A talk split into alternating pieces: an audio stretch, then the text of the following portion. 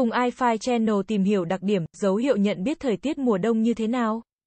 Mùa đông đúng vào dịp cuối năm là mùa mà được rất nhiều người thích thú. Vậy bạn có biết mùa đông bắt đầu từ tháng mấy? Mùa đông là một mùa trong năm với thời gian ban ngày ngắn nhất. Cách nhận biết mùa đông sớm nhất là khi nhiệt độ trong ngày xuống thấp. Thời tiết lúc đó trở lên lạnh giá hơn nhiều. Nhất là những nơi xa xích đạo thì đông đến còn có tuyết rơi. Tuy nhiên, tùy thuộc vào bán cầu mà thời gian của mùa đông cũng có sự khác nhiệt. Vậy mùa đông bắt đầu từ tháng mấy?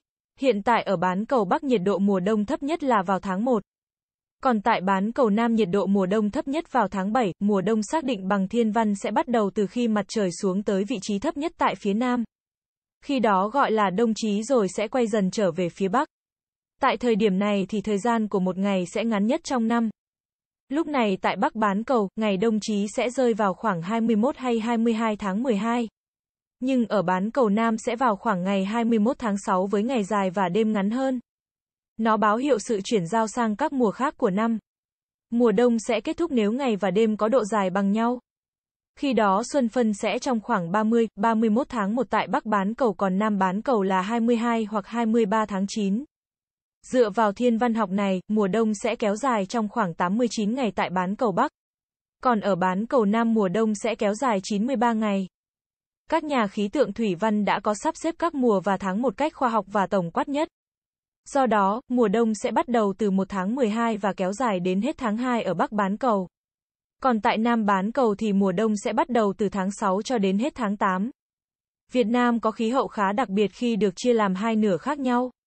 Trong khi miền Bắc có đủ bốn màu thì miền Nam lại chỉ có hai mùa nắng và mưa. Vậy mùa đông Hà Nội bắt đầu từ tháng mấy? Hằng năm, tháng 10 ở miền Bắc đã có không khí lạnh nhưng chỉ xe xe.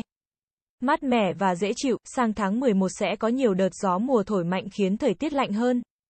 Tuy nhiên khi bắt đầu sang tháng 12 và kéo dài đến hết tháng 3 mới là thời gian chính thức chuyển đông. Vào những ngày tháng này, thời tiết có nhiệt độ xuống thấp hơn. Ngoài trời những cơn gió khiến cho con người cảm thấy rét buốt. Đặc biệt ở miền núi nhiều nơi xuất hiện băng tuyết, thời điểm này cũng có những dấu hiệu dễ nhận biết rằng đông đã đến. Chẳng hạn như, hoa sương hay chính là tinh thể nước đá được tìm thấy ở biển băng trẻ hay các hố băng mỏng. Những tinh thể này gần giống xương muối nhưng lại có đường kính 3, 4 cm, thông thường nó sẽ hình thành ở biển băng mỏng lúc không khí lạnh hơn so với lớp băng phía dưới. Sự biến thiên nhiệt độ giữa bề mặt và không khí cần ít nhất là 15 độ C, tại các vùng núi khi không khí ẩm ướt gặp với không khí lạnh ở phía dưới sẽ dần bão hòa và ngưng tụ. Nó hình thành như những tinh thể xương muối tại bề mặt băng biển. Điều kiện cho hoa xương phát triển là bề mặt luôn ẩm ướt.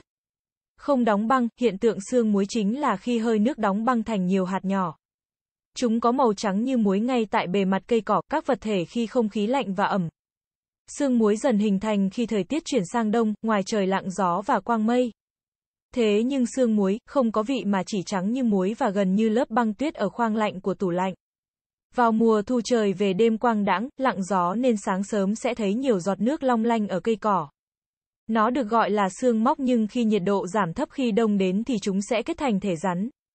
Khi ấy người ta gọi đó là sương muối và chỉ tồn tại từ một tháng 2 giờ trước khi mặt trời mọc. Nhìn bên ngoài những kết tủa của nó đẹp nhưng độc và gây hại đối với hoa màu cũng như cây cỏ.